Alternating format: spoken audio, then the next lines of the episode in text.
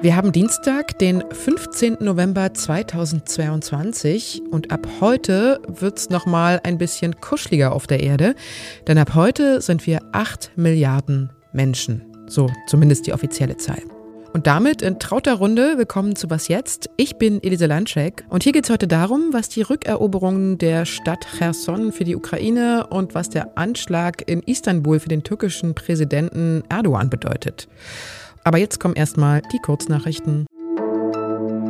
Ich bin Anne Schwed, guten Morgen. Auf der indonesischen Insel Bali beginnt heute der G20-Gipfel. Zwei Tage lang wollen die Staats- und Regierungschefs miteinander beraten.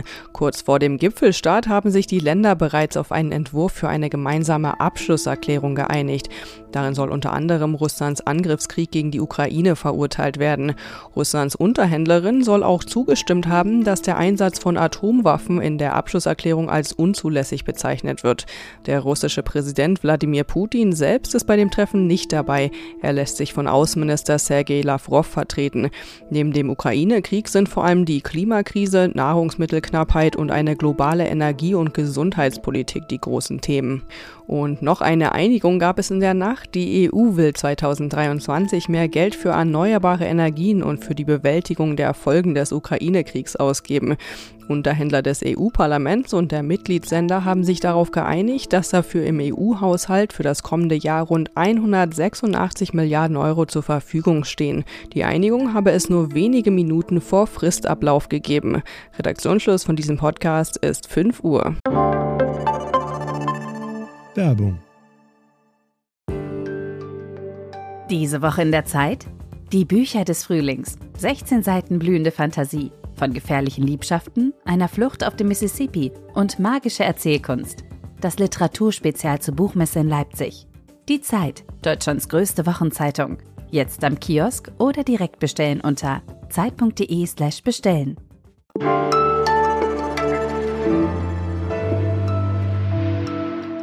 Die südukrainische Stadt Cherson ist befreit. Auf Bildern in den sozialen Medien sieht man jubelnde Menschen, die durch die Straßen laufen und dabei fröhlich blau-gelbe Fahnen schwenken. Aber die russische Besatzungszeit hat Spuren hinterlassen in der Stadt. Die Soldaten haben die Region zum Beispiel komplett vermint und der Wiederaufbau könnte sehr lange dauern. Und wenn einige jetzt schon spekulieren, das könnte jetzt der Anfang vom Ende des Krieges sein, sind andere da eher skeptisch. Michael Thumann ist Zeitkorrespondent in Russland und zurzeit gerade in der Stadt Wolgograd. Hallo Michael. Hallo Elise. Die russischen Soldaten sind abgezogen. Was passiert denn jetzt in Cherson? Mit welchen Problemen kämpfen die Bewohnerinnen und Bewohner? Die haben jetzt zunächst mal das große Problem, dass tatsächlich Strom, Wasser, Kanalisation, also die ganzen Basics in der Stadt äh, funktionieren nicht, wie sie sollen. Und ähm, es ist eine andere Zerstörung als in Kiew ähm, oder Charkiw, wo halt aus der Luft bombardiert wird, weil die Russen hier natürlich einfach sabotiert haben, während sie die Stadt besetzt haben. Welche Bedeutung hat jetzt die Rückeroberung von Cherson für die Ukraine? Also besteht jetzt tatsächlich Hoffnung, dass der Krieg sogar bald beendet werden könnte?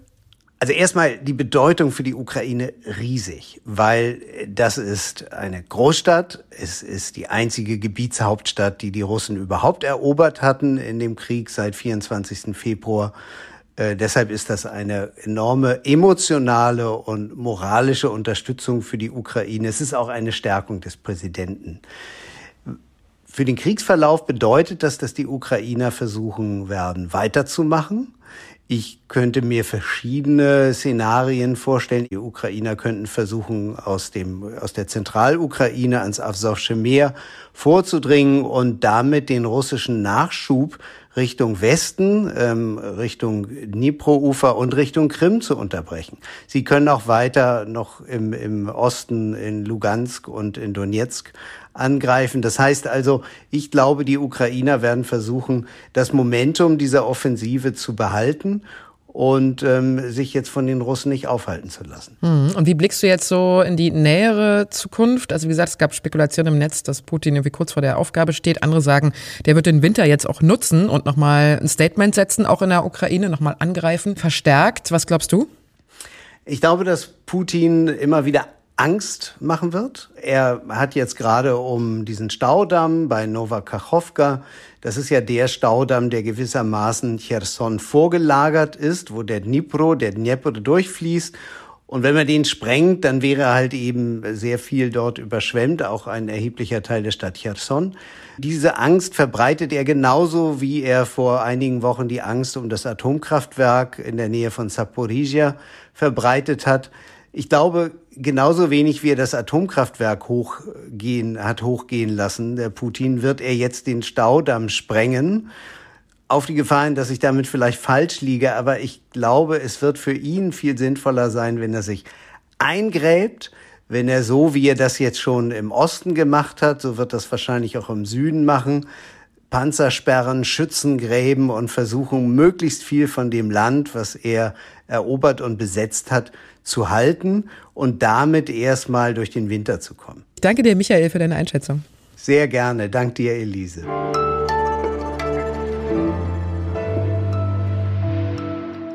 Und sonst so?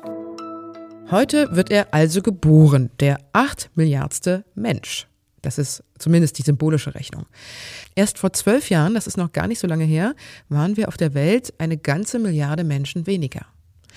Und wenn Sie heute live mitverfolgen wollen, wann es soweit ist, dann können Sie auf die Seite worldometers.info gehen. Ich verlinke Ihnen das mal in den Show Notes. Dort sehen Sie das Bevölkerungswachstum nämlich in Echtzeit und können den Countdown mitzählen, bis wann da eine 8 mit unglaublichen neun Nullen steht. Es gibt auch eine Ansicht mit acht Milliarden kleinen grauen Figürchen, damit man sich mal klar machen kann, wie viele Menschen acht Milliarden wirklich sind. Und das ist wirklich beeindruckend. Man scrollt und scrollt und scrollt und scrollt. Das ist fast schon meditativ, weil diese kleinen Figürchen kein Ende nehmen. Aber man überlegt sich dann schon so dabei. Das sind alles Menschen, die essen müssen, die Bildung brauchen und die auch von irgendwem geliebt werden wollen. Die Seite hat noch mehr interessante Gimmicks. Man kann zum Beispiel erfahren, in welchem Jahr wir die 9 Milliarden Marke knacken werden oder sich das Weltranking der bevölkerungsreichsten Länder ansehen. Und das kleine Deutschland ist tatsächlich noch unter dem Top 20. An dieser Stelle ein großes Danke an meinen Kollegen Ole Pflüger für den Tipp zu dieser Seite. Ole hat nämlich gerade eine Was jetzt Spezialfolge zum Thema Bevölkerungswachstum mit noch sehr, sehr viel mehr Infos am Wickel. Und Sie können diese Spezialfolge ab dem kommenden Samstag auf all Ihren üblichen Podcast-Kanälen hören. Das Entsetzen in der Türkei ist groß nach dem Anschlag in einer Einkaufsstraße in Istanbul vorgestern, bei dem mehrere Menschen ums Leben gekommen sind. Mehr als 30 lagen gestern noch im Krankenhaus. Recht schnell war für die türkischen Sicherheitsbehörden klar, wer die Bombe mutmaßlich deponiert hat, nämlich eine Syrerin, die von militanten Kurden ausgebildet worden sein soll. Sie wurde festgenommen und verhört, genauso wie mehr als 40 weitere Menschen. Marion Sendker ist Zeitautorin, wohnt in Istanbul und war kurz vor dem Anschlag sogar in der Einkaufsstraße, wo es passiert ist, unterwegs. Hallo Marion. Hallo. Wie ist denn jetzt gerade die Stimmung bei dir in Istanbul? Hat man noch Angst vor weiteren Anschlägen? Ja, die Stimmung ist schon ziemlich angespannt. Manche haben auch Angst noch vor, vor weiteren Anschlägen, bringen aber auch immer dann äh, noch die anstehenden Wahlen, äh, die ja im nächsten Sommer kommen sollen, der Türkei damit in Verbindung. Denn oft ist es hier so gewesen, dass es gerade vor wichtigen Wahlen, wir haben jetzt bald Präsidentschafts- und Parlamentswahlen, dass es dann doch sehr, sehr unruhig geworden ist. Jetzt haben ja die Behörden recht schnell die Hauptverdächtige ausgemacht und auch viele weitere Menschen festgenommen. Woher haben denn die Behörden ihre Erkenntnisse? Also ein Bekennerschreiben gab es ja zunächst nicht, ne? Nee, Bekennerschreiben gab es nicht. Äh, von der PKK-Führung hieß es jetzt auch gerade, dass, äh, dass sie es nicht waren. Also sie lehnen das ab, dass man ihnen quasi die Verantwortung dafür gibt. Aber in der Türkei wird, äh, werden die Straßen alle mit Kameras überwacht und darüber konnte man dann eben herausfinden, wo, wo diese Frau hingegangen ist. Man hat auch auf Videoaufnahmen gesehen, dass sie wirklich kurz vor der Explosion vom Tatort Tatort weggerannt ist.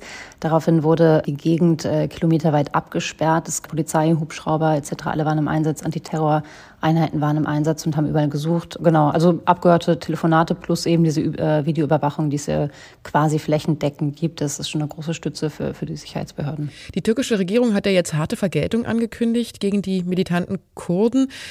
Wie genau soll dieser Gegenschlag aussehen? Weiß man da schon was drüber? Weil die Türkei geht ja schon regelmäßig gegen PKK und JPG-Stellungen im Südosten des Landes und in den Grenzregionen zum Irak und zu Syrien vor. Genau, es könnte eben sein, dass sich diese äh, Operationen äh, im Nordirak und in Nordostsyrien, dass sie sich eben äh, verschärfen, dass sie stärker werden.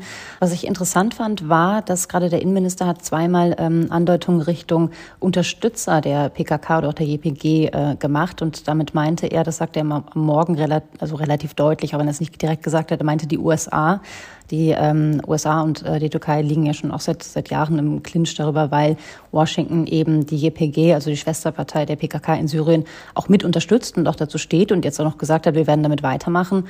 Und da hat der Innenminister jetzt eben gesagt, dass alle, die eben die PKK, JPG, PYD, so mal eine andere Gruppe davon äh, unterstützen, auch die können jetzt mit einer harten Reaktion rechnen. Der Anschlag, der geschieht ja in einer eher schwierigen Zeit für den türkischen Präsidenten Erdogan. Seine Zustimmungswerte sind ja wegen der hohen Inflation gerade sehr schlecht.